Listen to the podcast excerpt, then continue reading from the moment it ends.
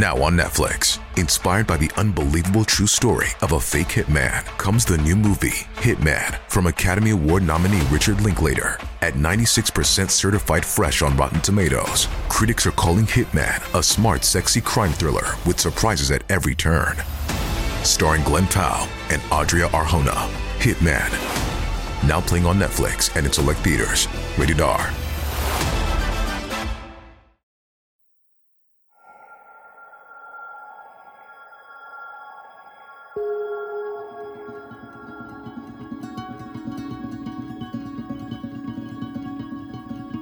Cosa nostra è morte. Il pentito che ha sfidato Totorina ha parlato così della mafia a Luigi Garlando in un'intervista esclusiva per oggi. Ma com'è Cosa Nostra vista da dentro? Come si arriva a percorrere la difficile via del pentimento? Sono Giulio Cavalli e in questo podcast a Gaspare Mutolo presto la mia voce tra crimini, famiglia e bellezza. Gaspare Mutolo Diario di un pentito.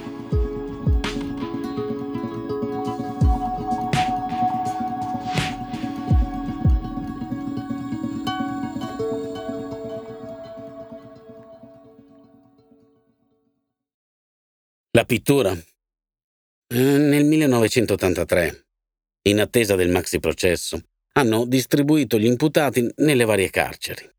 Io sono finito in quello di Firenze, a Sollicciano, che era appena stato aperto. Ogni mattina passavo davanti alla cella di Francesco Mungo, detto l'Aragonese, e mi fermavo ad osservarlo che dipingeva.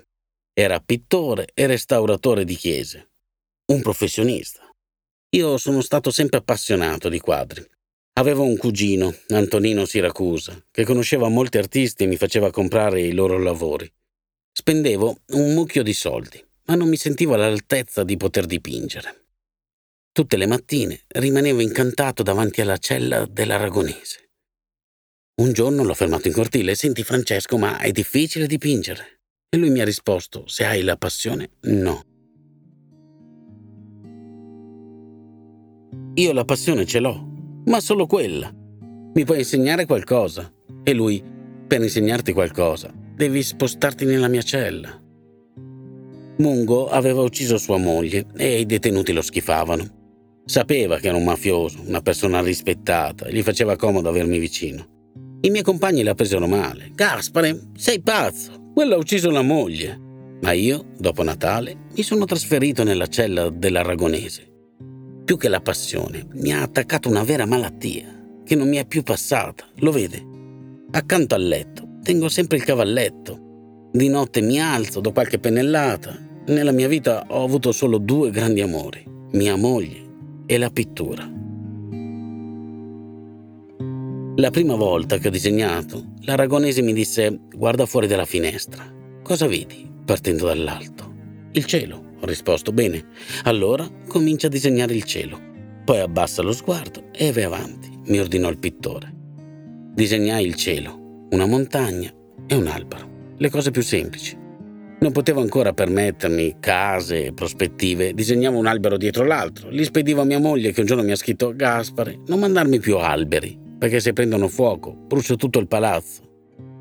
Quanti quadri ho dipinto non so dirlo, tantissimi, in 40 anni. Posso farvi vedere un catalogo Bolaffi dell'86 e dimostrarvi che da allora non ho mai alzato i prezzi, al netto del cambio lira-euro. È una promessa che ho fatto a Liggio. Lucianino, io dipingo per passione, non per guadagno.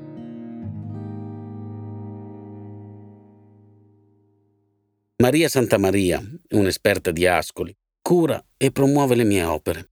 Ogni settimana aggiorna il catalogo in rete con i nuovi lavori, riceve le richieste d'acquisto. Vendo bene le casette di Mondello, con i tetti rossi.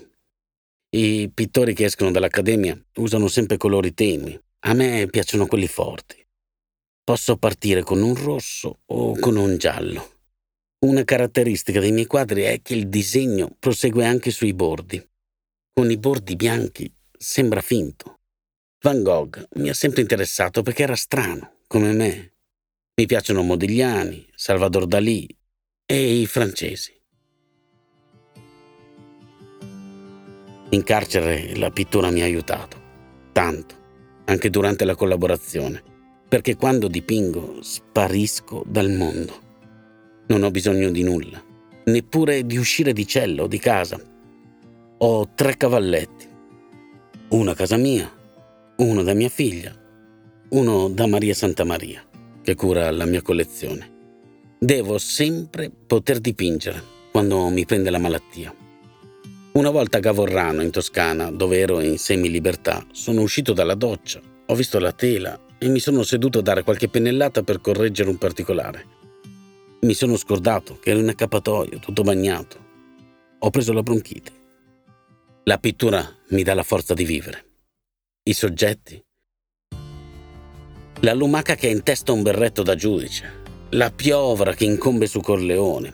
L'agenda rossa di Borsellino che gronda sangue la giustizia è lenta, ma alla fine arriva.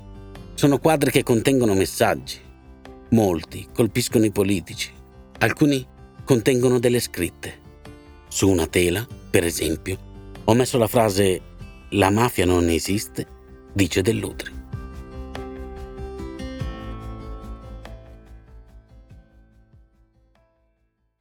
Sono cambiato. A cambiare mi ha aiutato mia moglie ma la pittura mi ha fatto sentire importante. A Palermo io avevo una casa enorme, formata da tre appartamenti, da un corridoio lunghissimo ricoperto di quadri di valore, quelli che acquistavo dagli amici di mio cugino. Magari tra le auto rubate ce n'era una bella, antica, e la scambiavo con un dipinto d'autore. A casa mia venivano spesso i poliziotti a fare perquisizioni, se intercettavano telefonate su droghe in arrivo. Gli agenti, prima di cominciare a cercare, si fermavano in corridoio a osservare i quadri, sembravano al museo.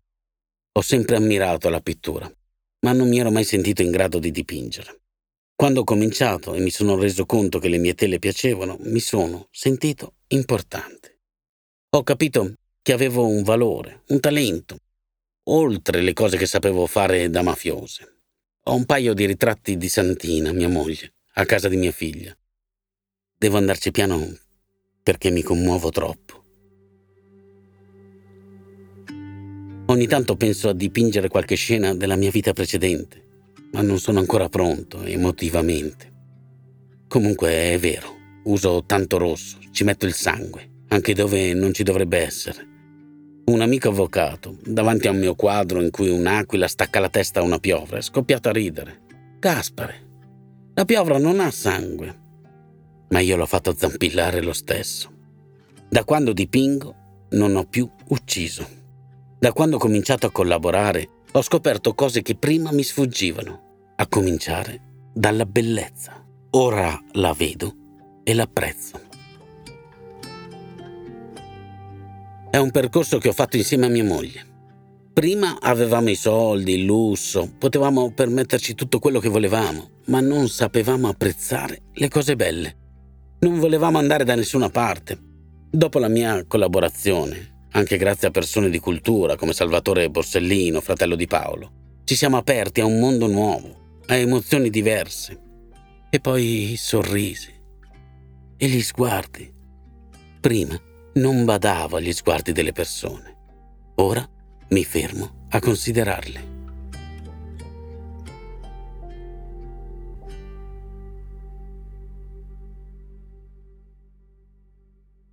Ho insegnato la pittura a Liggio.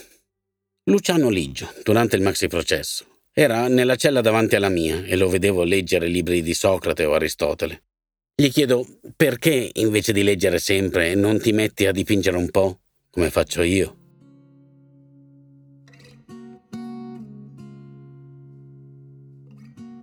In quel periodo stavo dipingendo una serie su Roma perduta.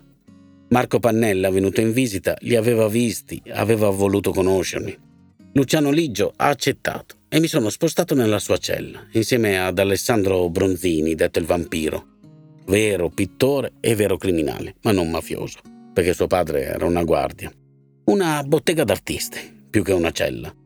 Salvatore Traina, avvocato di Liggio, capì che ci poteva guadagnare Ci diedero il permesso di allestire una mostra, ma sapendo che i quadri miei e di Bronzini erano molto più belli, Traina convinse gli organizzatori a non farci esporre insieme, ma uno per uno. Cominciò Liggio, che espose i miei quadri con la sua firma. Ci metteva mezz'ora a scrivere il suo nome, in stampatello. Ne vendette uno anche in Svizzera, mio, naturalmente. Ho insegnato a dipingere anche a Salvatore Provenzano e Luca Bagarella, quello che uccise con sette colpi alla schiena Boris Giuliano, il capo della squadra mobile di Palermo. Bagarella era intelligente. Provenzano invece disegnava solo fiori, che sembravano api. Solo fiori. Come potrebbe disegnarli un bambino, delle elementari. Nel 2010 Vittorio Sgarbi si presentò con tutto il suo seguito, quattro macchine, alla mostra che avevo allestito vicino a Piazza Farnese. Mi spiegò che voleva fare una mostra a Salemi, dove era sindaco, per i 150 anni dello sbarco dei Mille, e si portò via 11 quadri, tra i quali una mattanza. Ad ogni tonno ferito ho messo il nome di un mafioso, Rina, Provenzano, e devono essere piaciuti molto a Sgarbi. Se li ha tenuti.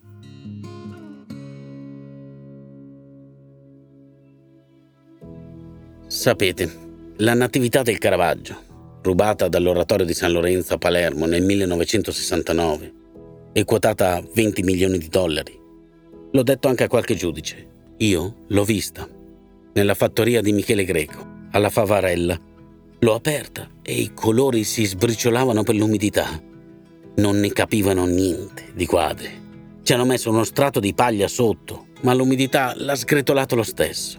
Per salvarne qualche parte l'hanno tagliato a pezzi. Un delitto, anche quello.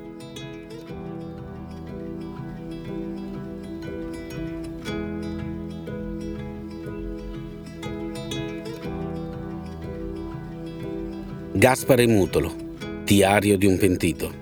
Un podcast di oggi e Voice.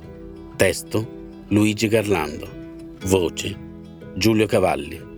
Studio di registrazione Redline. Sound design e mix Amplitudo.